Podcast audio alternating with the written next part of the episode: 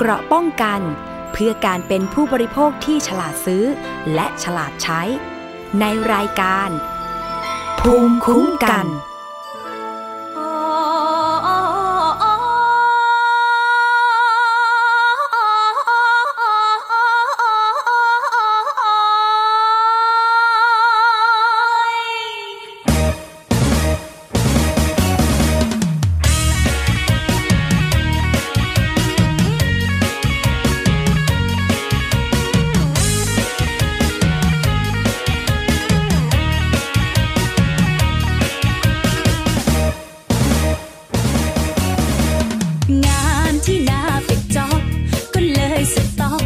ที่บ้านนอกมาโดนยึดใบโฉนดที่นาเลยมุ่งหน้ามาเป็นลูกจ้างเศรษฐีงานที่ใจรำหาวุฒิการศึกษาปริญญาไม่มีเป็นแดนเซอร์ในวงดนตรีก็โดนเหยียดสีหาว่าดูขัดตาดำก็ไม่หนักหัวใครถึงบ้านนอกแล้วไงไม่เห็นต้องมาด่าไม่สวย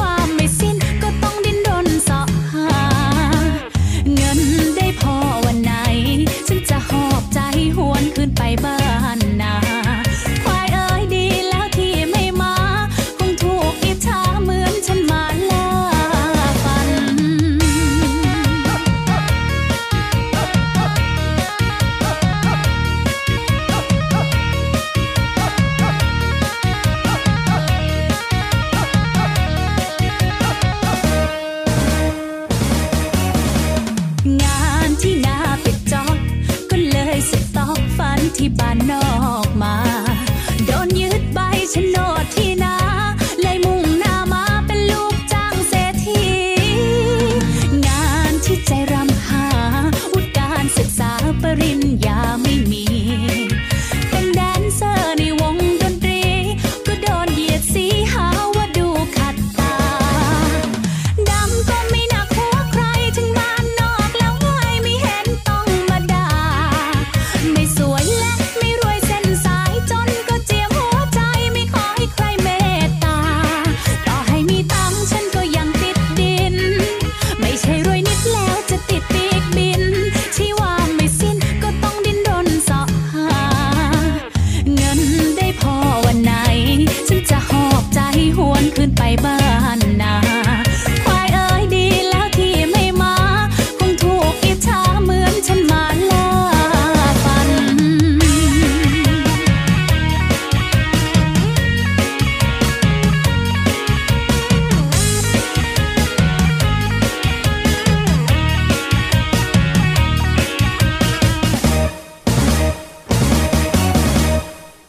สวัสดีค่ะต้อนรับเข้าสู่รายการภูมิคุ้มกันรายการเพื่อผู้บริโภคกับดิฉันชนาธิไพรพงศ์นะคะวันนี้เจอกันเช่นเคยค่ะที่ www.thaipbsonline.net พฤหัสบดีและศุกร์รวมถึงวันจันทร์ด้วยนะคะดิฉันมารับหน้าที่ดำเนินรายการส่วนวันอังคารและวันพุธค่ะคุณผู้ฟังจะได้พบกับคุณสวนีฉ่ำเฉลียวนะคะฟังพร้อมกันอีก6สถานีทั่วประเทศเลยค่ะยังไงส่งข้อมูลอะไรต่างๆมาถึงรายการภูมิคุ้มกันได้นะคะเรายินดีที่จะแลกเปลี่ยนข้อมูลแล้วก็นำเสนอให้ท่านผู้ฟังในพื้นที่อื่นๆได้รับฟังกันต่อไปนะคะไม่ว่าจะเป็นสถานีวิทยุชุมชนคนหนองยาไซจังหวัดสุพรรณบุรี FM 107.5 เมกะเฮิรตซ์สถานีวิทยุชุมชนปฐมสาครจังหวัดสมุทรสาครค่ะ FM 106.25 เมกะเฮิรตซ์สถานีวิทยุชุมชนคนเมืองลี้จังหวัดลำพูน FM 103.75 เมกะเฮิรตซ์นะคะสถานีวิทยุชุมชนวัดโพบลังจังหวัดราชบุรี FM 103.75 เมกะเฮิรตซ์สถานีวิทยุชุมชนเทศบาลทุ่งหัวช้างจังหวัดลำพูนค่ะ FM 106.25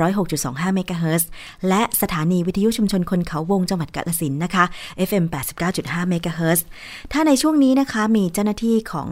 วิทยุชุมชนคนเขาวงกาฬสินธุ์ฟังอยู่รบกวนนะคะส่งที่อยู่นะคะแล้วก็ช่องทางการติดต่อ ที่สถานีของคุณมาให้ดิฉันนิดนึงก็แล้วกันค่ะจะเป็นการไปดาวน์โหลดนะคะแบบฟอร์มการเชื่อมโยงสัญญาณก็ได้ค่ะแล้วก็ส่งกลับมาที่อีเมล radio@thaipbs.or.th ให้ดิฉันนิดนึงนะคะเพราะว่าเดี๋ยวในช่วงปีใหม่นี้นะคะก็จะมีของขวัญปีใหม่นะคะส่งมอบให้ถึงสถานีของคุณแล้วก็ในอนาคตเนี่ยเดี๋ยวเราจะได้ติดต่อประสานงานอาจจะมีการสัญจรไปยังสถานีต่างๆที่เชื่อมโยงสัญญาณรายการของเราด้วยไม่ว่าคุณจะอยู่ภาคเหนือภาคกลางภาคอีสานนะคะแล้วภาคใต้ก็มีเหมือนกันบางสถานีอย่างเช่นวิทยุของราชภัฏยะลานี่ก็เชื่อมโยงสัญญาณรายการ IT อัปเดตกับ Insight อาเซียนซึ่ง2รายการนี้ก็เป็นรายการที่เรียกได้ว่าตรงกลุ่มเป้าหมายสำหรับนักศึกษามหาวิทยาลัยกลุ่มคนรุ่นใหม่ด้วยเหมือนกันนะคะยังไงทุกสถานีค่ะที่เชื่อมโยงสัญญาณรายการภูมิคุ้มกันแล้วก็รายการอื่นๆเนี่ยเรายินดีที่จะเป็นเครือข่ายเป็นพันธมิตรมีเรื่องราวมีข้อเสนอแนะอะไรที่อยากจะให้เราไปติดตามกันต่อเนี่ยส่งมาได้เลยนะคะถ้าเป็นหมายเลขโทรศัพท์ก็ 027902528 027902529 หรือว่าเบอร์โทรในเว็บไซต์ที่ปรากฏก็คือเป็นเบอร์โทรของห้อง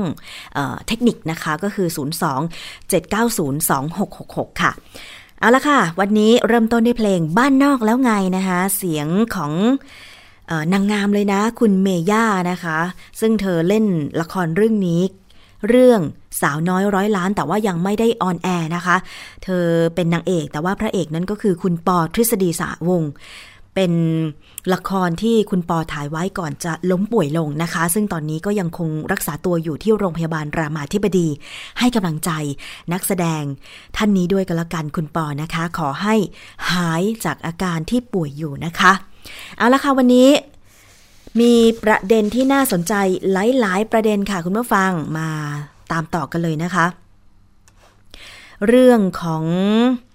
การที่นายกรัฐมนตรีนะคะมีคำสั่งให้กระทรวงคมนาคมเพิ่มความเข้มงวดเพื่อลดอุบัติเหตุทางท้องถนนนะคะหลังจากพบว่าสถิติการเกิดอุบัติเหตุช่วงปีใหม่นั้นยังคงสูงอยู่อย่างที่คุณผู้ฟังได้ฟังไปเมื่อวานนี้ที่คุณสวนีพูดคุยกับนายแพทย์ธนพงษ์จินวงศ์นะคะผู้จัดการของสวปท.เกี่ยวกับเรื่องต่างๆที่อาจจะเรียกได้ว่าตอนนี้ยังแก้ไม่ตกเลยกับปัญหาอุบัติเหตุโดยเฉพาะช่วงสงกรานต์นะคะมันมาจากหลายสาเหตุทั้งตัวคนขับรถสภาพถนนอะไรต่างๆนะคะแล้วก็ดูซิว่าเมื่อผ่านพ้นไปแบบนี้แล้วเนี่ยในช่วงสงกรานต์ที่กำลังจะมาถึงเราจะวางมาตรการอะไรเพิ่มเติมเพื่อป้องกันอุบัติเหตุทางท้องถนนไหมนะคะล่าสุดนี้ก็มีข่าวบอกว่าจะมีการยกเลิกไม่ให้รถโดยสาร2ชั้นนะคะรถบัส2ชั้นเนี่ยจดทะเบียนใหม่เพิ่มเติมได้อีกเพราะว่ามีความเสี่ยงต่อการเกิดอุบัติเหตุมากกว่ารถชั้นเดียวโดยเฉพาะในเส้นทางถนนลาดชันแล้วก็เป็นทางโค้งดิฉันไปเหนือมาเนี่ยนะคะโดยเฉพาะเส้นทางจากจังหวัดแพร่สู่จังหวัดเชียงราย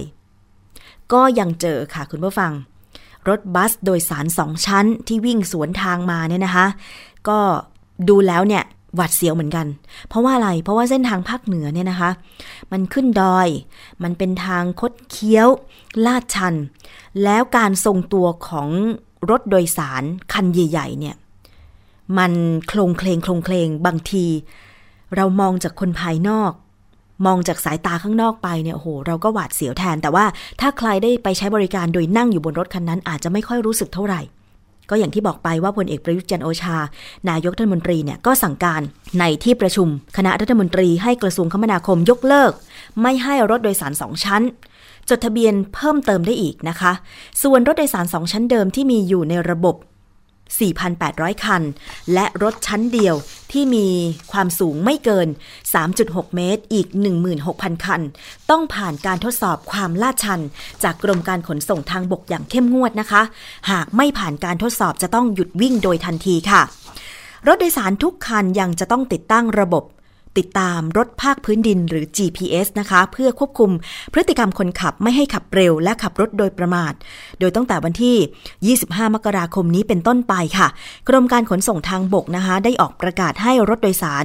ที่จะเข้ามาจดทะเบียนใหม่ต้องติดตั้ง GPS ทุกคันนะคะขณะเดียวกันให้บังคับใช้กฎหมายลงโทษผู้เกี่ยวข้องในการเกิดอุบัติเหตุอย่างเข้มงวดหากใคร ผิดก็ต้องจับมาลงโทษปรับพักหรือถอนใบอนุญาตทันทีพร้อมเพิ่มขอบเขตกฎหมายลงโทษผู้ประกอบการและผู้ว่าจ้างรถโดยสารเพื่อป้องกันไม่ให้มีการลดต้นทุนไปว่าจ้างรถที่ไม่มีมาตรฐานมาออกวิ่งบริการด้วยนะคะอันนี้ก็คือล่าสุดจากการประชุมครม.ที่ผ่านมาและมีคำสั่งจากนายกรัฐมนตรีนะคะแต่ว่าทันทีทันใดค่ะเมื่อวานนี้ก็มีแถลงการโดยสมาคมผู้ประกอบการรถขนส่งทั่วไทยหรือสปข.นะคะแถลงการคัดค้านกรณีรัฐบาลจะยกเลิกรถโดยสาร2ชั้นค่ะโดยในแถลงการก็ระบุว่าจากกรณีข่าวที่นายกรัฐมนตรีพลเอกประยุทธ์จันทร์โอชาได้สั่งการให้กระทรวงคมนาคมเพิ่มมาตรการความเข้มงวดในการลดอุบัติเหตุบนท้องถนนหลังพบสถิติการเกิดอุบัติเหตุช่วงปีใหม่ยังคงสูงอยู่โดยเฉพาะการยกเลิกไม่ให้รถโดยสาร2ชั้นใหม่จดทะเบียนเพิ่มเติมได้อีกส่วนรถโดยสาร2ชั้นเดิมที่มีอยู่ในระบบรวมถึงรถโดยสารชั้นเดียวที่มีความสูงเกิน 3.6 เมตรต้องผ่านการทดสอบความลาดชันอย่างเข้มงวดหากไม่ผ่านต้องหยุดวิ่งทันที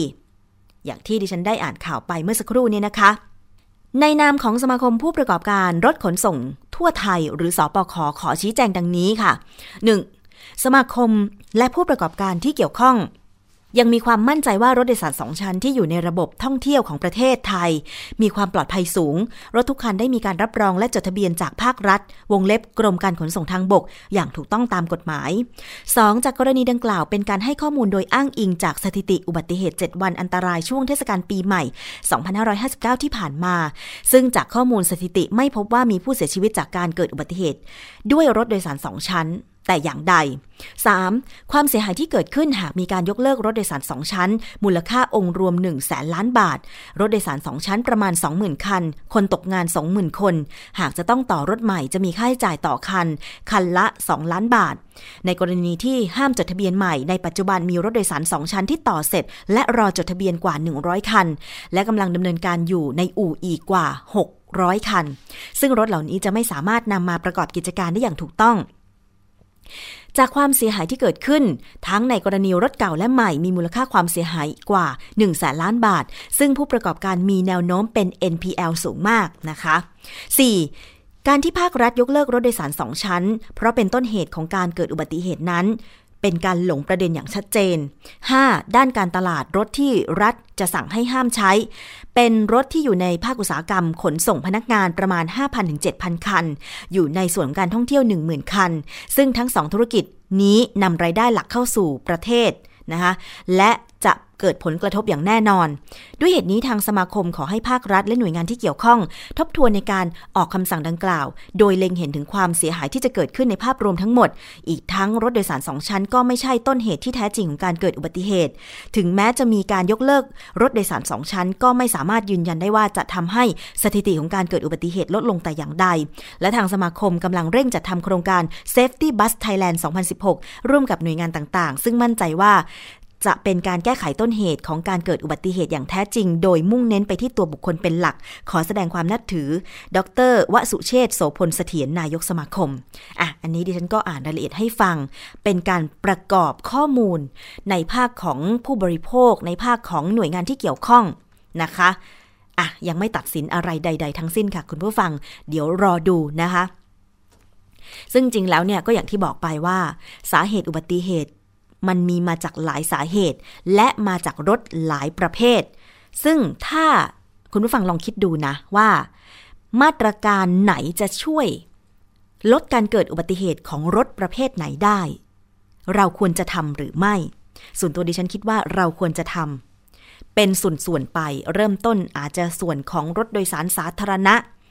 แล้วก็มาต่อกันที่รถยนต์ส่วนบุคคลรถจักรยานยนต์ซึ่งจริงแล้วเนี่ยทุกวันนี้มันก็มีมาตรการอยู่แล้วนะคะเพื่อความปลอดภัยในการใช้รถใช้ถนนแต่ว่าคนขับคนใช้รถใช้ถนนไปละเมิดเองนะคะละเมิดโดยที่ไม่ปฏิบัติตามกฎจราจรไม่ดูแลรักษาสภาพรถนะคะแล้วก็ละเมิดโดยที่ตั้งใจบ้างไม่ตั้งใจบ้างเมื่อวานนี้ดิฉันให้เห็นคลิปนึงนะคะไม่ทราบคุณผู้ฟังได้เห็นหรือเปล่าคือมีรถยนต์ส่วนบุคคลเป็นรถกระบะขับเสยฟุตบาทขึ้นไปบนฟุตบาทในขณะที่บนฟุตบาทนั้นเนี่ยก็มีคนยืนอยู่ 2-3 คน เดชะบุญที่สองสามคนที่ยืนอยู่นั้นเนี่ยกระโดดหลบได้ทันคุณผู้ฟังในคลิปนี่โอ้โหหวาดเสียวมากมันเส้นยาแดงผ่าแปดจริงๆนะคะคืออันนี้เนี่ยพอคนขับรถกระบะคันนั้นเปิดประตูลงมาก็แบบเหมือนได้รับบาดเจ็บนิดหน่อยมึนๆงงๆไม่แน่ใจว่าสาเหตุมาจากอะไรแต่ว่าดิฉันอยากจะสะท้อนว่านี่แหละคือคนขับรถทุกประเภทต้องมีสติแล้วถ้าเกิดว่าเราหาทางป้องกันได้อย่างไหนทำได้ก่อนก็ทำเลยมันจะไม่เป็นการดีกว่าหรือนะคะไม่ใช่ว่าสถิติอุบัติเหตุที่เกิดขึ้นโอ้ยไม่ได้มาจากรถบัสสักทีเดียวแต่ว่าก็เป็นส่วนหนึ่งใช่ไหมคะโดยเฉพาะรถบัสเนี่ยเป็นรถโดยสารสาธารณะที่เวลาขนส่งคนทีเนี่ยได้ 30-40 คนถ้าเกิดอุบัติเหตุครั้งเดียวเปรียบเทียบกับรถยนต์ส่วนบุคคลหรือรถจักรยานยนต์เนี่ยถ้าจะเทียบความเสียหายคนบาดเจ็บหรือเสียชีวิตเนี่ยรถบัส1คันอาจจะเทียบกับการเกิดอุบัติเหตุรถยนต์หรือรถจักรยานยนต์ถึง40ครั้งใช่ไหมคะอัตราส่วนมันความเสียหายมันแตกต่างกันเพราะฉะนั้นเนี่ยก็เดี๋ยวรอดูทางฝากฝั่งของรัฐบาลนะคะในเมื่อทางผู้ประกอบการรถโดยสารขนาดใหญ่นะสมาคมผู้ประกอบการรถขนส่งทั่วไทยสปค.เขาออกแถลงการอย่างนี้ภาครัฐจะว่าอย่างไรกันต่อนะคะเดี๋ยวอาจจะมีในมาตรการอื่นๆซึ่งก่อนหน้านี้ทาง TDRI ซึ่งเป็นหน่วยงานที่ทำวิจัยเรื่องของรถโดยสารสาธารณะทุกประเภทอยู่แล้วที่ออกมาให้ข้อมูลก่อนหน้านี้เยอะแยะมากมายนะคะคุณผู้ฟังอย่างงานเมื่อปลายปีที่แล้วงานสัมมนาระดับชาติเรื่องความปลอดภัยทางท้องถนนดิฉันเองมีโอกาสไปทำข่าวด้วยเนี่ยนะคะนักวิชาการนักวิจัยของ TDRI หลายๆท่านก็ออกมาบอกข้อมูลที่ทำวิจัยมาตรงกันเลยว่าเรื่องของอุบัติเหตุทางถนนเนี่ยต้องเป็นวาระแห่งชาติลำดับต้นๆที่ต้องเร่งแก้ไขนะคะอะไรทำได้ก็ต้องทำก่อนเลยไม่ว่าจะเป็นการป้องกันและการเยียวยาผู้ได้รับความสูญเสียจากอุบัติเหตุทางท้องถนนอย่างรถตู้โดยสารสาธารณะที่จดทะเบียนใหม่ปี2549เนี่ยเพิ่มขึ้นนะคะ4,560 คันปี2553เนี่ยแหละค่ะเพิ่มขึ้นเฉลี่ยขยายตัวร้อยละ 72.8 มันมีการจดทะเบียนรถตู้โดยสารและรถประเภทอื่นๆมากขึ้นทุกปีแต่ว่ามาตรการในการที่จะป้องกันอุบัติเหตุบางทีมันออกมาตรการไม่ทันนะคะแล้วโดยเฉพาะเรื่องของการดูแลในเรื่องของสวัสดิการคนขับรถมันก็ออกไม่ทันจริงๆคุณผู้ฟังจะเห็นได้จากการเดินทางที่ผ่านมาหลายคนคงเห็นนะคะว่าในส่วนของคนขับรถสาธารณะเนี่ยถึงแม้ว่าตอนนี้จะมีการตรวจแอลกอฮอล์ต้องเป็นศูนย์โน่นนี่นั่นแต่ว่าพอไปขับบนถนนจริงๆมักจะเห็นว่ารถเหล่านี้บางคันขับแซงซ้ายขับแซงไหลทางเพื่อเร่งทำความเร็วเพื่อให้รับรอบได้เยอะๆเพื่อให้ได้ผู้โดยสารเยอะๆเพราะว่าเงินที่เขาได้นั้นเนี่ยก็จะมาจากจำนวนผู้โดยสารจำนวนการจำหน่ายตั๋วซึ่งตรงนี้แหละจะเป็นตัวเร่งทำให้เกิดอุบัติเหตุเพราะว่าเมื่อเราขับรถเร็วขับซ้ายป่ายขวาแน่นอนว่าความเสี่ยงต้องมีมากเพราะว่าไม่ใช่มีรถเราคันเดียวที่วิ่งอยู่ใช่ไหมคะยังมีรถคันอื่นร่วมทางด้วยต้องเร่งหามาตรการให้ผู้ประกอบการรถตู้โดยสารแล้วก็รถโดยสารชนิดอื่นๆมีการตระหนักถึงการสร้างความปลอดภัยเป็นอย่างมากนะคะคุณผู้ฟังเอาละค่ะอีกเรื่องนึงที่เราจะต้องมาดูกันต่อก็คือเรื่องของหลักประกันสุขภาพแห่งชาติค่ะคุณผู้ฟังการประชุมคณะกรรมการหลักประกันสุขภาพแห่งชาติหรือบอร์ดของสปสชเนี่ยได้มีการนำผลการตีความในประเด็นหารือเกี่ยวกับกฎหมายหลักประกันสุขภาพแห่งชาติปี2545ใน5ประเด็นใน5ประเด็นนั้นมีอะไรบ้างผู้เข้าร่วมประชุมคุณนิมิตเทียนอุดมกรรมการหลักประกันสุขภาพแห่งชาติก็ได้มาเปิดเผยรายละเอียดดังนี้ค่ะคือข้อแรกก็คือเรื่องที่ไม่ให้จ่ายเงินดูแลความเสียหายของผู้ให้บริการใช่ไหมตามมาตรา41ข้อ2นี่เป็นเรื่องที่จ่ายเงิน PP ให้หน่วยบริการอื่นใช่ไหมสามารถจ่ายได้หรือจ่ายไม่ได้ข้อ3ก็เป็นเรื่องของเงินที่จะไปเป็นค่าบริการอื่นๆเช่นค่าน้ำค่าไฟค่าอะไรพวกนี้ทำได้หรือทำไม่ได้นะครับข้อ4ก็เป็นเรื่องของเงินที่ ที่จ่ายให้กับองค์กรอื่นที่ไม่ใช่หน่วยบริการเช่นมูลนิธิหรือว่าหน่วยงานรัฐอื่นๆเนี่ยสามารถจะจ่ายได้หรือไม่นะครับข้อ5เลยครับบุคลากรก็ทั้งหมดในที่ประชุมก็กังวลกันนะครับว่าการตีความเนี่ยมันจะทำให้การให้บริการของหน่วยบริการเนี่ยมันชะงัก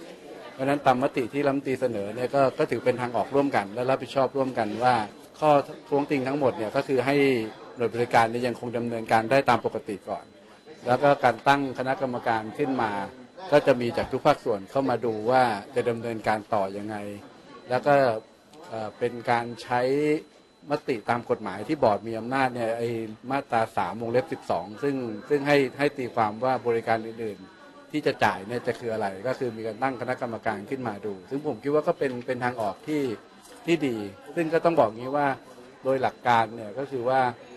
มันต้องไม่ให้กระทบกับการให้บริการแล้วก็ประชาชนยังคงต้องได้บริการแบบเดิมซึ่งหลักการอย่างนี้โอเคงั้นวันนี้กรรมการก็ชุดนี้ก็ได้ทำหน้าที่เป็นครั้งสุดท้ายเพื่อที่จะทำให้เรื่องนี้มันเดินหน้าต่อได้ครับในระหว่างที่ยังกรรมการยังพิจารณาไม่เสร็จเนี่ยหน่วยบริการก็ดำเนินการได้ตามปกติไปก่อนนะครับเหมือนเดิมคือยังทำยังไงได้ก็ยังทำไปเหมือนเดิมเอาเงินค่าเหมาจ่ายรายหัวที่ได้ไปจ่ายเป็นค่าจ้างคนขนเตียงค่าน้ำค่าไฟอะไรเงี้ยก็เหมือนเดิมไปก่อนนะครับส่วนเรื่องการช่วยเหลือผู้ให้บริการตามมาตรา 41เนี่ยผมคิดว่าเรื่องนี้เป็นเรื่องใหญ่และเป็นขวัญกำลังใจของเจ้าหน้าที่เนี่ยก็ยังคงให้ดำเนินการก่อนแต่ว่าเงินจะมาจากไหนอะไรยังไงเนี่ยก็เดี๋ยวตัวกรรมการใหม่ที่ตั้งขึ้นมาเนี่ยก็จะไปดูในรายละเอียดอีกทีครับแต่ว่าสำคัญก็คือว่ามติของกรรมการวันนี้ก็คือว่าขอให้คณะกฤษฎีกาเนี่ยมีการทบทวนสิ่งที่ตัวเองได้ตีความแล้วส่งกลับเข้ามาในบอร์ดเนี่ยเพราะฉะนั้นวันนี้ความเห็นที่เป็นเอกฉันท์นะมีไม่กี่เรื่องที่กรรมการจะมี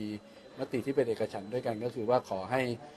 กฤษฎีกาเนี่ยได้ทบทวนนะครับได้พิจารณาใหม่ก็เหตุผลว่าเพราะว่าสิ่งที่ได้เสนอเข้ามาเนี่ยมันจะสร้างผลกระทบกับระบบบริการสุขภาพโดยตรงเลยเพราะฉะนั้นถ้าเกิดว่าไม่มีการทบทวนเนี่ยโรงพยาบาลรับเงินไปแล้วไม่สามารถไปจ่ายค่าไฟได้คุณไปห้องผ่าตัดไฟมืดทํำยังไงใช่ไหมฮะหรือว่าในมาตรา3 วงเล็บ 1 ถึง 11เนี่ยสามารถนำไปจ่ายเป็นค่ารถฉุกเฉินได้ใช่ไหมฮะแต่ว่าถ้าเกิดไม่สามารถจ่ายเป็นค่าจ้างคนขับรถได้เนี่ยจะทํำยังไงเพราะนั้นคณะกรรมการก็พิจารณาแล้วว่าการตีความที่ออกมาเนี่ยมันจะก่อผลกระทบกับระบบบริการสุขภาพตอนนี้เพราะนั้นก็มีมติขอให้กฤษฎีกาได้ทบทวนแล้วก็จะชวนกฤษฎีกาเนี่ยเข้ามาอยู่ในคณะกรรมการที่จะมาดูรายละเอียดเรื่องนี้ด้วยกันนะครับคือจะไม่ต่างคนต่างพิจารณาแล้วแต่ว่าชวนเข้ามานั่งพิจารณาด้วยกันดูแบบทั้งประเด็นกว้างประเด็นลึกประเด็นในเชิงของผลกระทบที่มันจะเกิดขึ้นด้วยว่าถ้าตีความแบบแคบแล้วหรือยึดตัวกฎหมายอย่างเดียวโดยที่ไม่ยึดเจตนารมณ์ของกฎหมายเนี่ยมันจะสร้างผลกระทบอะไรยังไงตอนนี้ก็กำลังจะต้องรอครับรอแป๊บหนึ่งแต่ว่าระหว่างรอเนี่ยทุกอย่างดำเนินการไปตามปกติครับค่ะนั่นคือข้อกังวลนะคะของกรรมการหลักประกันสุขภาพแห่งชาติคุณนิมิตเทียนอุดมค่ะที่บอกว่าถ้าเกิดว่าโรงพยาบาลของรัฐได้รับเงินอุดหนุนจากสปสช.ในการรักษาพยาบาลแต่ละปีซึ่งตอนนี้รู้สึกว่างบต่อหัวของประชาชนที่ใช้บริการหลักประกันสุขภาพแห่งชาติเนี่ยนะคะจะมาอยู่2 ส่วนก็คืองบกองทุนหลักประกันสุขภาพแห่งชาตินะคะแล้วก็งบบริหารจัดการสปสช.2 ส่วนนี้เนี่ยนะคะก็จะไปถัวเฉลี่ยถ้ามีประชาชนเข้าไปรักษาพยาบาลนะคะน่าจะได้หัวละที่ประมาณ 3,028 บาทจากเดิม 2,895 บาทต่อรายใช่ไหมคะอันนี้เป็นการถัวเฉลี่ยกันซึ่งตรงนี้แหละค่ะที่เขาให้ตีความว่างบที่ได้มาเนี่ยถ้ามีการตีความว่าให้ไปลงที่ค่ารักษาต่อหัวของคนไข้จริงๆโดยที่ไม่สามารถนำเงินก้อนเนี้ยไปจ่ายค่าน้ำค่าไฟของโรงพยาบาลหรือจ่ายค่าผู้ที่ให้บริการสาธารณสุขอย่างแพทย์พยาบาลอะไรต่างๆได้เนี่ยขวัญกำลังใจของผู้ทำงานก็จะลดลงก็จะไม่มีแล้วทีนี้คุณภาพการรักษาจะเป็นอย่างไรนะคะซึ่งอันนี้ก็เป็นความกังวลแต่ทางด้านของรัฐมนตรีว่าการกระทรวงสาธารณสุขค่ะศาสตราจารย์คลินิกเกียรติคุณนายแพทย์ปิยะสกลสัตยาธรนะคะท่านก็บอกว่าในฐานะประธานคณะกรรมการหลักประกันสุขภาพแห่งชาตินะคะที่ประชุมก็มีมติให้คณะกรรมการกฤษฎีกาทบทวนผลการตีความดังกล่าวเพราะอาจจะส่งผลให้การดำเนินการมีความขัดข้องและส่งผลการ ส่งผลกระทบต่อการให้บริการและการเข้าถึงบริการด้านสุขภาพของประชาชนนะคะโดยในระหว่างนี้เนี่ยสปสช.ก็ดำเนินการใช้จ่ายงบประมาณที่กำหนดไว้ตามปกติค่ะพร้อมกับตั้งคณะกรรมการที่มีศาสตราจารย์คลินิกพิเศษคือนายแพทย์เสรีตู้จินดาเป็นประธานเพื่อออกระเบียบข้อบังคับเกี่ยวกับค่าใช้จ่ายอื่นๆที่จำเป็นเพื่อการบริการสาธารณสุขตามที่คณะกรรมการกำหนดตามมาตรา3วงเล็บ12ซึ่งคาดว่าจะใช้เวลาพิจารณา1เดือนไปฟังรายละเอียดเรื่องนี้จากรัฐมนตรีว่าการกระทรวงสาธารณสุขค่ะข้อกฤษฎีกาตีความ5ข้อใช้อย่างนี้นะฮะว่าหลังจากที่ท่านตีความมาเราได้เชิญกรรมการกฤษฎีกาเนี่ยมาคุยกันที่กระทรวงสาธารณสุขโดยมีท่านปลัดกระทรวงท่านเลขาสปสช.แล้วก็ที่ปรึกษาท่านให้ความร่วมมือเป็นอย่างดียิ่งเพราะท่านเองก็รู้ถึงว่าเมื่อตีความไปแล้วเนี่ยอาจจะมีผลกระทบยังไงก็ตามเนี่ยกฤษฎีกาท่านก็ต้องถือตามตัวบทกฎหมายซึ่งเจตนารมณ์นั้นต้องคุยกันเพราะฉะนั้นท่านได้เสนอทางออกมาหลายทางนะครับซึ่งทางเราไม่รับเพราะฉะนั้นทางสปสช.กับกระทรวงสาธารณสุขจะตั้งคณะทำงานขึ้นมาคณะหนึ่งนะครับบอกชื่อก็ได้ก็มีท่านอาจารย์เสรีตู้ยินดาเนี่ยเป็นประธานนะครับโดยมีคณะกรรมการด้วยหลายฝ่ายคือทั้งกฤษฎีกาทั้งสปสช.ทั้งกระทรวงสาธารณสุขทั้งสตง.ทั้งอะไรกรมบัญชีกลางและสำนักงบด้วยทุกฝ่ายที่เกี่ยวข้องเพื่อหาทางออกในทุกๆประเด็นซึ่งผมคิดว่ามีทางออกทั้งนั้นนะฮะเพราะฉะนั้นหน่วยงานต่างๆเจ้าหน้าที่ไม่ต้องห่วงเลยนะครับตอนนี้เรามีมติที่ชัดเจนคือทุกอย่างให้ดำเนินการไปตามปกติก่อนนะครับแล้วคณะกรรมการชุดนี้จะหาทางออกไม่ว่าจะออกข้อบังคับหรือว่าออกระเบียบนะครับเพื่อเอื้อต่อการดำเนินงานต่อไปนะฮะซึ่งเราก็ขอท่านว่าขอเวลาเดือนนะครับและอันเนี้ยเมื่อออกมาแล้วเราก็จะเข้าที่ประชุมกรรมการในครั้งหน้าครับระหว่างนี้ดำเนินการไปตามเดิมก่อนตามปกติทุกหน่วยงานไม่ต้องเป็นห่วงเลยค่ะทุกหน่วยงานไม่ต้องเป็นห่วงนะคะเพราะว่ายังดำเนินการได้ตามเดิมค่ะแต่ว่าก่อนหน้านี้ก็มีความสับสนที่เกิดขึ้นเกี่ยวกับเรื่องของผู้ใช้สิทธิ์นะคะสปสช.เนี่ยจะต้องร่วมจ่ายด้วยไหมเหมือนกับประกันสังคมอะไรอย่างเงี้ยนะคะคือผู้ใช้สิทธิ์จ่ายส่วนหนึ่งภาครัฐจ่ายส่วนหนึ่งก็มีคำตอบจากรัฐมนตรีว่าการกระทรวงสาธารณสุขค่ะไม่มีร่วมจ่ายผมไม่เคยพูดร่วมจ่ายไม่รู้พูดที่ไหนผมก็ไม่เคยพูดร่วมจ่ายผมก็กำลังพูดว่าให้ประชารัฐมาช่วยกันตอนนี้ผมก็ทำตามสัญญานะว่าจะตั้งคณะกรรมการชุดหนึ่งมาดำเนินการเพื่อกำหนดแนวทางในการพัฒนาโลกประกันสุขภาพแห่งชาตินะฮะผมก็ไปขอท่านหนึ่งมาเป็นประธานกรรมการอาจารย์พิรมกมลรัตนกุลอธิการบดีมหาวิทยาลัยจุฬาลงกรณ์มหาวิทยาลัยนะซึ่งผมคิดว่าท่านมีประสบการณ์ด้านนี้อย่างดียิ่งมีทั้งคุณวุฒิวัยวุฒิและความรู้ในเรื่องนี้ค่อนข้างเยอะเรื่องนี้เป็นเรื่องใหญ่นะคงไม่ใช่บอกว่า1เดือนต้องเสร็จทำมาตั้ง10กว่าปีแล้วก็ยังมีปัญหาอยู่มากมายเพราะฉะนั้นผมมองว่ากรรมการชุดนี้จะเป็นกรรมการที่มองทุกอย่าง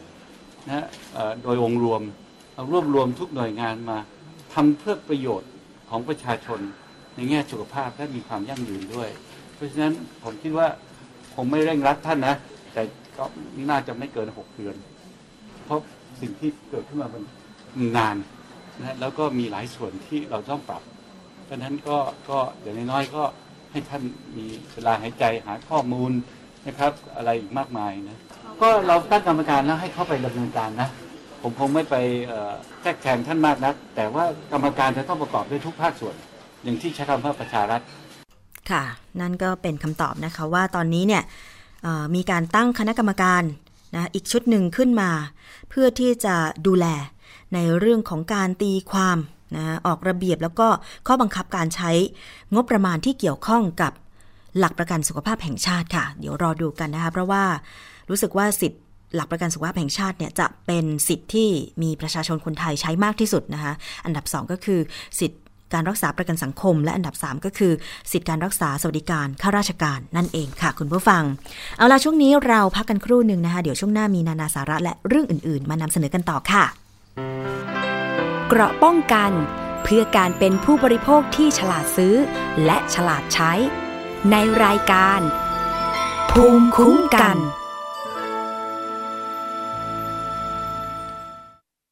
ถุงพลาสติกนั้นมีความเชื่อมโยงกับภาวะโลกร้อนนะครับหากเรานำถุงพลาสติกไปเผาก็จะทำให้เกิดก๊าซคาร์บอนไดออกไซด์ลอยขึ้นสู่ชั้นบรรยากาศนะครับจนทำให้ความร้อนในโลกนั้นไม่สามารถสะท้อนออกอย่างนอกโลกได้จนทำให้เกิดภาวะโลกร้อนขึ้นมานะครับคุณก็สามารถช่วยลดภาวะโลกร้อนได้แบบง่ายๆนะครับโดยการหันมาใช้ถุงผ้าแบบนี้นะครับแทนการใช้ถุงพลาสติกครับลดเลิกเพื่อช่วยโลกไทย PBSชวนคนไทยลดใช้ถุงพลาสติกเกราะป้องกันเพื่อการเป็นผู้บริโภคที่ฉลาดซื้อและฉลาดใช้ในรายการภูมิคุ้มกัน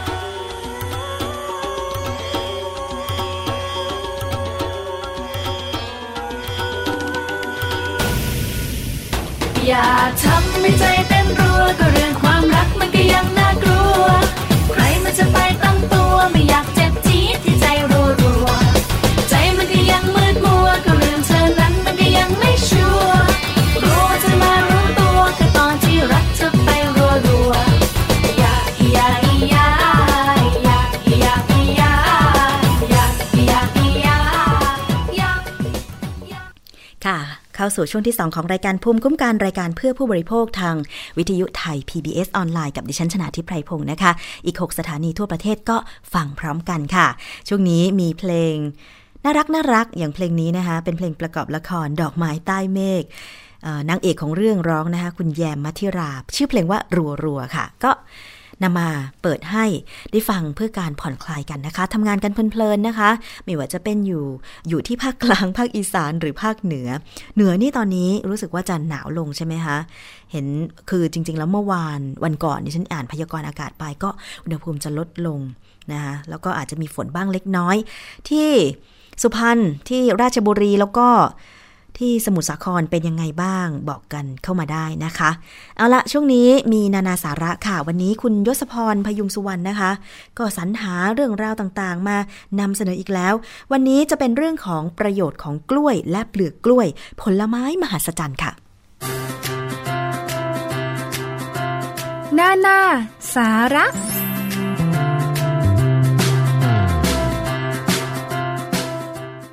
ขอบคุณคุณชนาทิพย์นะครับเรื่องราวที่วันนี้นานาสาระจะมานำเสนอให้คุณผู้ฟังได้ติดตามรับฟังเนี่ยนะครับก็เป็นเรื่องราวของผลไม้ไทยชนิดหนึ่งที่ถ้าพูดถึงชื่อแล้วเนี่ยหลายคนอยากให้ปี2559เนี่ยเป็นเหมือนชื่อผลไม้ไทยชนิดนี้นะครับคืออยากจะให้ชีวิตเนี่ยเรียบง่ายอยากจะให้ชีวิตเนี่ยราบรื่นผลไม้ไทยชนิดที่ว่าเนี่ยก็คือกล้วยใช่ไหมครับหลายคนอยากจะให้ชีวิตในปี2559เนี่ยกล้วยอย่างที่มักจะเปรียบเปรยกันนะครับคุณผู้ฟังแต่คราวนี้เนี่ยพูดถึงเรื่องของผลไม้ไทยอย่างกล้วยก็มีคำถามมากมายที่เกี่ยวกับกล้วยและเปลือกกล้วยซึ่งวันนี้เนี่ยนานาสาระจะมานำเสนอให้คุณผู้ฟังได้ติดตามรับฟังนะครับมีคำถามหนึ่งที่เรามักจะได้ยินก็คือว่าการกินกล้วยตอนเช้าเนี่ยช่วยลดน้ำหนักได้จริงหรือแล้วการกินกล้วยตอนเช้าจะส่งผลเสียต่อกระเพาะอาหารหรือไม่นะครับลองมาดูคำตอบกันวิธีการในการลดน้ำหนักที่ขึ้นชื่อหรือชามานานนะครับคุณผู้ฟังคือเขาบอกกันว่าต้องกินกล้วยตอนเช้าเนี่ยเป็นประจำแล้วก็มีข่าวแว่วๆต่อมาว่าการกินกล้วยในตอนท้องว่างเนี่ยน่ากลัวไม่เบาเลยนะครับสรุปแล้วเนี่ยการกินกล้วยในตอนเช้าดีหรือว่าส่งผลเสียต่อสุขภาพกันแน่ลองมาดูนะครับหลักฐานทางวิทยาศาสตร์และผลงานวิจัยด้านสุขภาพเนี่ยย้ำบอกชัดเลยนะครับว่าถ้ากินกล้วยในตอนเช้าจะช่วยให้ร่างกายเนี่ยดูดซึมคุณประโยชน์มหาศาลจากกล้วยได้เต็มๆโดยเฉพาะคนที่อยากลดอาการอยากของหวานๆในช่วงสายหรือช่วงบ่ายๆของวันหรือว่าคนที่รู้สึกหิวบ่อยๆนะครับการกินกล้วยทุกเช้าแล้วอาการของวิถีคนอ้วนจะหายไปโดยพลันเนี่ยนะครับหมายความว่าคนที่กินกล้วยทุกเช้าเนี่ยจะช่วยในเรื่องของระบบขับถ่ายและลำไส้นะครับคือหมายความว่าวิถีของคนที่อ้วนอยู่ทุกวันนี้เนี่ยหนึ่งละระบบขับถ่ายอาจจะไม่ค่อยดีเท่าไหร่นะครับก็เลยยังมีปัญหาเรื่องของหน้าท้องที่ใหญ่หรือว่าทานเข้าไปทีไรเนี่ยก็รู้สึกอึดอัดรู้สึกยังตัวใหญ่อยู่เลยประมาณนั้นเนี่ยนะครับการกินกล้วยทุกเช้าก็จะช่วยคนที่มีปัญหาเกี่ยวกับระบบขับถ่ายและลำไส้ซึ่งแก้ไขได้ง่ายๆด้วยการแค่ทานกล้วยเข้าปากนะครับแล้วก็บริโภคเข้าไปเท่านั้นเองเพราะกล้วยเนี่ยเป็นผลไม้ที่เต็มไปด้วยคุณประโยชน์อย่างสมบูรณ์แบบนะครับกล้วยจะมีวิตามิน B1 และ B2 คอยช่วยเร่งการเผาผลาญน้ำตาลและไขมันมีคาร์โบไฮเดรตชนิดที่ดีต่อร่างกายมีไฟเบอร์ชนิดละลายน้ำได้พอเข้าไปอยู่ในระบบย่อยอาหารก็เลยดูดซับน้ำพองตัวช่วยทำให้รู้สึกอิ่มได้นานขึ้นนอกจากนั้นครับกล้วยยังมีวิตามิน Bโพแทสเซียมและแมกนีเซียมที่อัดแน่นอยู่ในกล้วยช่วยในการฟื้นฟูร่างกายจากความเหนื่อยล้านะครับช่วยในการขับโซเดียมซึ่งเป็นหนึ่งในตัวการที่ทำให้ความดันเลือดสูงออกทางปัสสาวะแล้วก็ส่งผลในเรื่องของการลดการบวมของร่างกายเนี่ยได้ด้วยสรุปง่ายๆครับคุณผู้ฟังว่าการกินกล้วยตอนเช้าเนี่ยมีประโยชน์กับร่างกายชัวร์นะครับโดยเฉพาะคนที่มีความตั้งใจอยากจะลดน้ำหนักการทานกล้วยน้ำว้าสัก 1-2 ลูกพร้อมกับน้ำเปล่า1แก้วหลังจากตื่นนอนการลดน้ำหนักของคุณผู้ฟังเนี่ยจะเห็นผลที่รวดเร็วและเต็มประสิทธิภาพมากขึ้นแต่ทั้งนี้ทั้งนั้นนะครับ ไม่ได้หมายความว่าคุณผู้ฟังทานกล้วยน้ำว้าในตอนเช้า 1-2 ลูกพร้อมกับน้ำเปล่าแล้วเนี่ยไม่มีการควบคุมอาหารอย่างอื่นเลยเนี่ยก็ช่วยไม่ได้นะครับจะต้องควบคุมอาหารและออกกำลังกายเนี่ยไปพร้อมๆกันด้วยครับส่วนคนที่สงสัยนะครับว่าการกินกล้วยแค่ตอนเช้าจะดีหรือหมายความว่าเท่านั้นหรือนะครับถึงจะได้ประโยชน์ก็เลยต้องย้ำกันอีกทีครับว่าประโยชน์ของกล้วยเนี่ยมีให้คุณผู้ฟัง24ชั่วโมงเลยทีเดียวนะครับโดยเฉพาะประโยชน์กับสุขภาพตาซึ่งกล้วยเนี่ยก็มีวิตามิน A บวกกับเบต้าแคโรทีนและอัลฟาแคโรทีนที่ช่วยในการบำรุงสายตาและประสาทการมองเห็นได้เป็นอย่างดีเลยนะครับนอกจากนั้นเนี่ยกล้วยก็เป็นผลไม้ที่มีประโยชน์ต่อร่างกายนะครับการทานกล้วยเป็นประจำเนี่ยร่างกายก็จะได้รับโพแทสเซียมซึ่งเป็นสารสื่อไฟฟ้าที่ช่วยกระตุ้นการทำงานของหัวใจบำรุงหัวใจให้แข็งแรงที่สำคัญก็คือไม่เสี่ยงต่อโรคหัวใจด้วยนะครับก็คง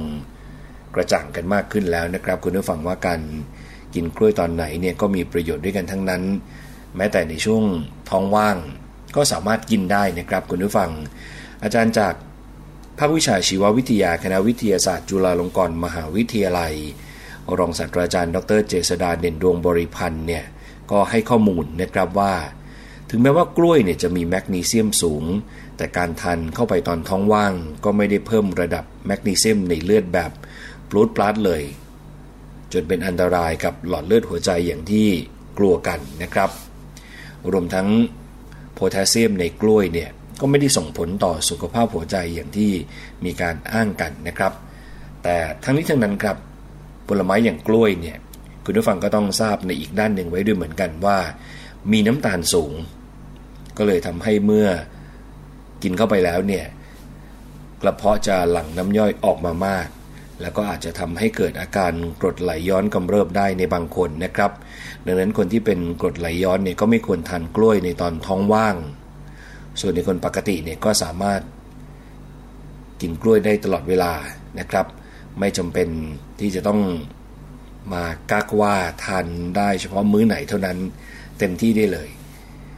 นะครับโดยเฉพาะอย่างคนที่เป็นความดันโลหิตสูงเนี่ยเวลาทานยาลดความดันกล้วยเนี่ยก็เป็นผลไม้หนึ่งที่จะทำให้สุขภาพดีขึ้นนะครับคือ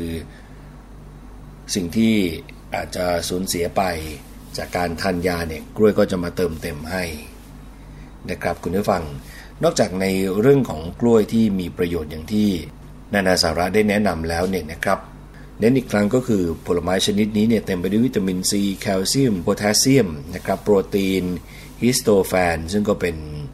สารตั้งต้นของการหลั่งเอนโดรฟินทำให้มีความสุขมีสุขภาพใจที่ดีนะครับนอกจากนั้นก็ยังมีสารเพกตินซึ่งเป็นยามหัศจรรย์ที่ช่วยบรรเทาอาการท้องเสียที่ไม่รุนแรงได้นอกจากตัวกล้วยแล้วนะครับที่เราได้นำเสนอไปเปลือกของกล้วยเนี่ยก็เป็นยาอย่างดีเลยนะครับคุณผู้ฟังคือเมื่อคุณผู้ฟังทานเสร็จแล้วเนี่ยอย่าเพิ่งทิ้งเปลือกเพราะว่าเราสามารถนำเปลือกกล้วยเนี่ยมาช่วยในการรักษาหรือบรรเทาอาการของโรค8โรคนี้ครับที่นานาสาระจะมานำเสนอให้คุณผู้ฟังได้ทราบเนี่ยลองมาดูกันนะครับว่ามีโรคอะไรกันบ้างโรคแรกเลยก็คือตัวเปลือกกล้วยเนี่ยสามารถช่วยในการรักษาโรคฤทธิ์สีดวงทวารสำหรับคนที่เริ่มเป็นฤทธิ์สีดวงนะครับคุณผู้ฟังคือเมื่อเริ่มเป็นเนี่ยคุณผู้ฟังควรจะรับประทานกล้วยหอมสุกเป็นประจำทุกๆเช้าวันละ 1-2 ผลกล้วยเนี่ยก็จะช่วยทำให้อุจจาระไม่แข็งก็เลยไม่กระทบกับฤทธิ์สีดวงเมื่อตอนขับถ่ายนะครับนอกจากนั้นยังช่วยในเรื่องของการรักษาความดันโลหิตสูงคือให้นำเปลือกกล้วยหอมสดเนี่ยมาต้มน้ำแล้วกรองเอาแต่น้ำไปดื่มครับจะช่วยลดความดันโลหิตได้หรือแม้แต่การทานผลกล้วยสุกเป็นประจำก็จะช่วยป้องกันรักษาโรคความดันเลือดสูงได้เช่นกันนะครับคุณผู้ฟังกล้วยยังช่วยในการรักษาโรคหูด ยังไงนะครับก็วิธีการก็คุณผู้ฟังใช้เปลือกกล้วยที่มีขนาดใหญ่วางลงบนแผลหูดโดยให้ด้านสีเหลืองของเปลือกกล้วยเนี่ยออกด้านนอกหลังจากนั้นใช้ผ้าพันแผลบริเวณนั้นเอาไว้ทำซ้ำหลายๆคืนนะครับหูดที่ว่าเนี่ยก็จะค่อยๆหายครับแถมวิธีนี้เนี่ยยังเหมาะกับคนที่มีหูดบนฝ่าเท้าอีกด้วยนะครับกล้วยยังช่วยในการรักษาโรคที่เกิดกับเส้นโลหิตแตกได้ถึง 40% เพราะว่ากล้วยเนี่ยมีโปรตีนที่มีชื่อว่าเทปโตแพนเมื่อทานเข้าไปแล้วร่างกายจะแปลเปลี่ยนโปรตีนที่ว่านี้เนี่ยเป็นสารซีโรโทนินทำให้คุณผู้ฟังเนี่ยรู้สึกผ่อนคลายอารมณ์ดีช่วยรักษาอาการซึมเศร้ายิ่งไปกว่านั้นนะครับวิตามิน B6 ในกล้วยเนี่ยจะช่วยในการควบคุมอารมณ์ช่วยให้ระบบประสาทดีขึ้นสรรพคุณต่อมาก็คือรักษาโรคแก้เม็ดผื่นคันจากยุงหรือแมลงกัดต่อยนะครับโดยใช้บริเวณกล้วยด้านในทาส่วนที่คุณผู้ฟังเนี่ยโดนยุงกัดก็จะช่วยลดอาการคัน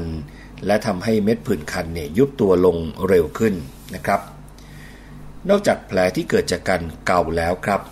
คือเปลือกกล้วยเนี่ยก็มีคุณสมบัติเป็นยาฆ่าเชื้อสามารถรักษาแผลที่ถูกมีดบาดได้โดยนำเปลือกกล้วยเนี่ยมาตัดเป็นชิ้นนะครับแล้วคว่ำส่วนสีขาวปิดลงบนแผล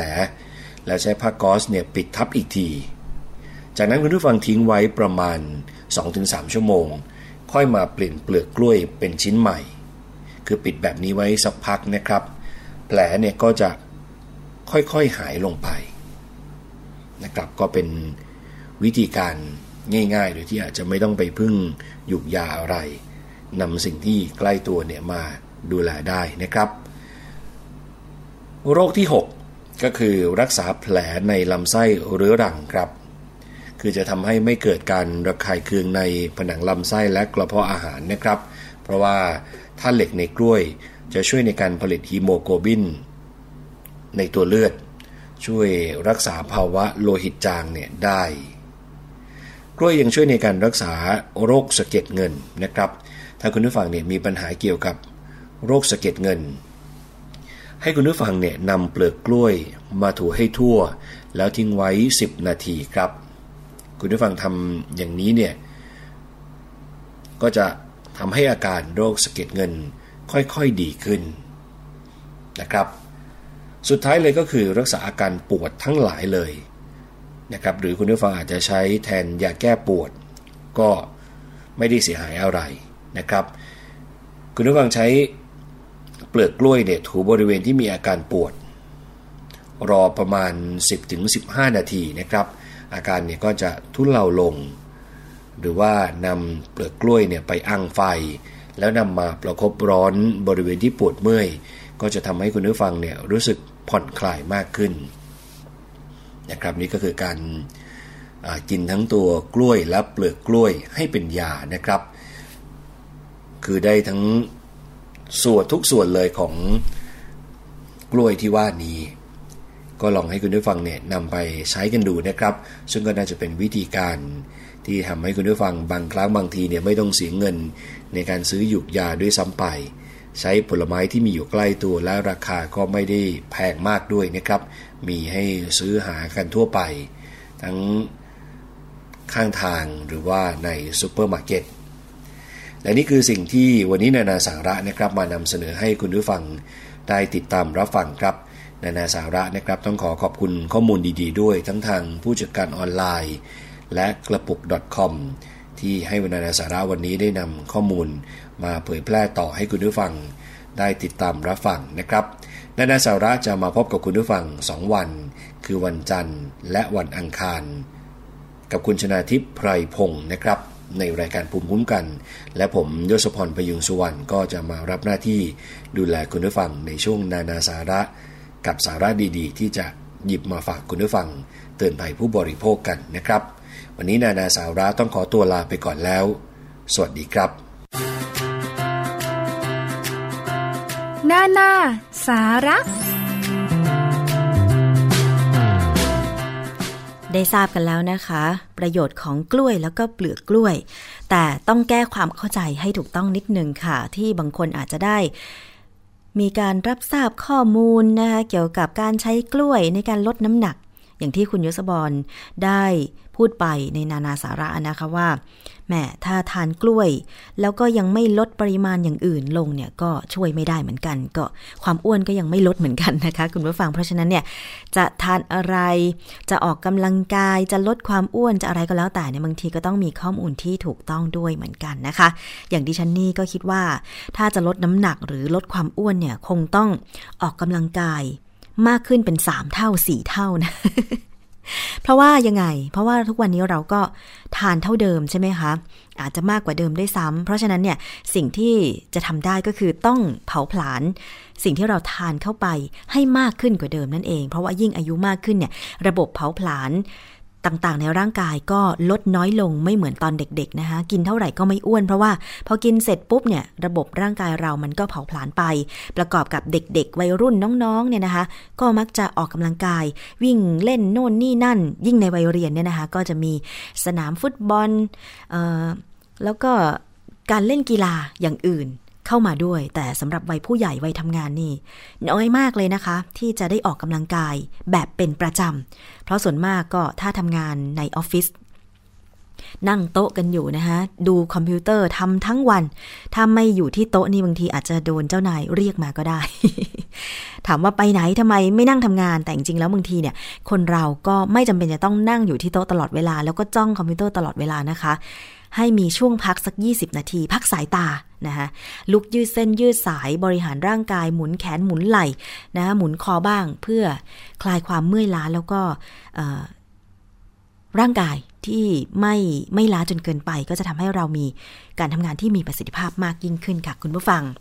มาอีกเรื่องนึงนะคะปัจจุบันนี้เนี่ยการซื้อขายบนโลกออนไลน์เพิ่มมากขึ้นจะเห็นได้นะคะไม่ว่าจะเป็น Facebook จะเป็น LINE จะเป็น Instagram หรืออะไรก็แล้วแต่เพราะฉะนั้นเนี่ยการที่หน่วยงานที่ดูแลนะคะอย่างกรมพัฒนาธุรกิจการค้าจะมีการออกมาดูแลด้วยการที่การซื้อขายออนไลน์เนี่ยต้องมีการระบุตัวตนเพื่อป้องกันไม่ให้มีการหลอกลวงขึ้นเนี่ยจึงเป็นเรื่องที่จำเป็นนะคะจากการซื้อขายบนโลกออนไลน์มีจำนวนเพิ่มมากขึ้นกรมพัฒนาธุรกิจการค้าค่ะจึงพัฒนาการให้บริการเพื่อช่วยนักธุรกิจแล้วก็ประชาชนสามารถที่จะค้นหาข้อมูลนิติบุคคลได้สะดวกรวดเร็วมากยิ่งขึ้นนะคะตอนนี้เนี่ยมีนิติบุคคล1ล้านรายมีผู้ค้าออนไลน์ที่มีตัวตน 1.6 หมื่นรายก็คือ 16,000 รายนะคะซึ่งรายละเอียดที่สามารถค้นหาได้จากแอปของกรมพัฒนาธุรกิจการค้าค่ะก็คือแอปที่มีชื่อว่า DBD e-service นะคะคุณผู้ฟังลองไปค้นหาแอปพลิเคชันนี้มาติดตั้งในมือถือของคุณไม่มีค่าใช้จ่ายค่ะดาวน์โหลดมาฟรีแล้วก็สามารถใช้ได้ทั้ง2ระบบก็คือ iOS แล้วก็ Android DBD e-service นะคะอันนี้เป็นแอปพลิเคชันที่สามารถที่จะค้นหาสำหรับนิติบุคคลที่ประกอบการค้าขายผ่านออนไลน์เนี่ยนะคะว่าเขาเป็นใครมีการค้าขายจริงหรือไม่ใช่มาหลอกขายสินค้าหลอกลวงพอเราโอนเงินไปปุ๊บเชิดเงินเราหนีไม่มีสินค้าส่งมาจริงอันนี้ไม่ใช่เพราะฉะนั้นเนี่ยกรมพัฒนาธุรกิจการค้ามีหน้าที่ตรงนี้ก็เลยออกแอปพลิเคชันนี้มา DBD e-service นะคะเอาละช่วงนี้มาถึงช่วงท้ายของรายการภูมิคุ้มกันแล้วก็หวังว่าทุกเรื่องที่นำเสนอจะเป็นประโยชน์นะคะพรุ่งนี้ดิฉันชนาธิปไพพงศ์จะกลับมาใหม่ 11-12 น.วิทยุไทย PBS ออนไลน์กับรายการภูมิคุ้มกันวันนี้ลาไปก่อนนะคะสวัสดีค่ะเกราะป้องกันเพื่อการเป็นผู้บริโภคที่ฉลาดซื้อและฉลาดใช้ในรายการภูมิคุ้มกัน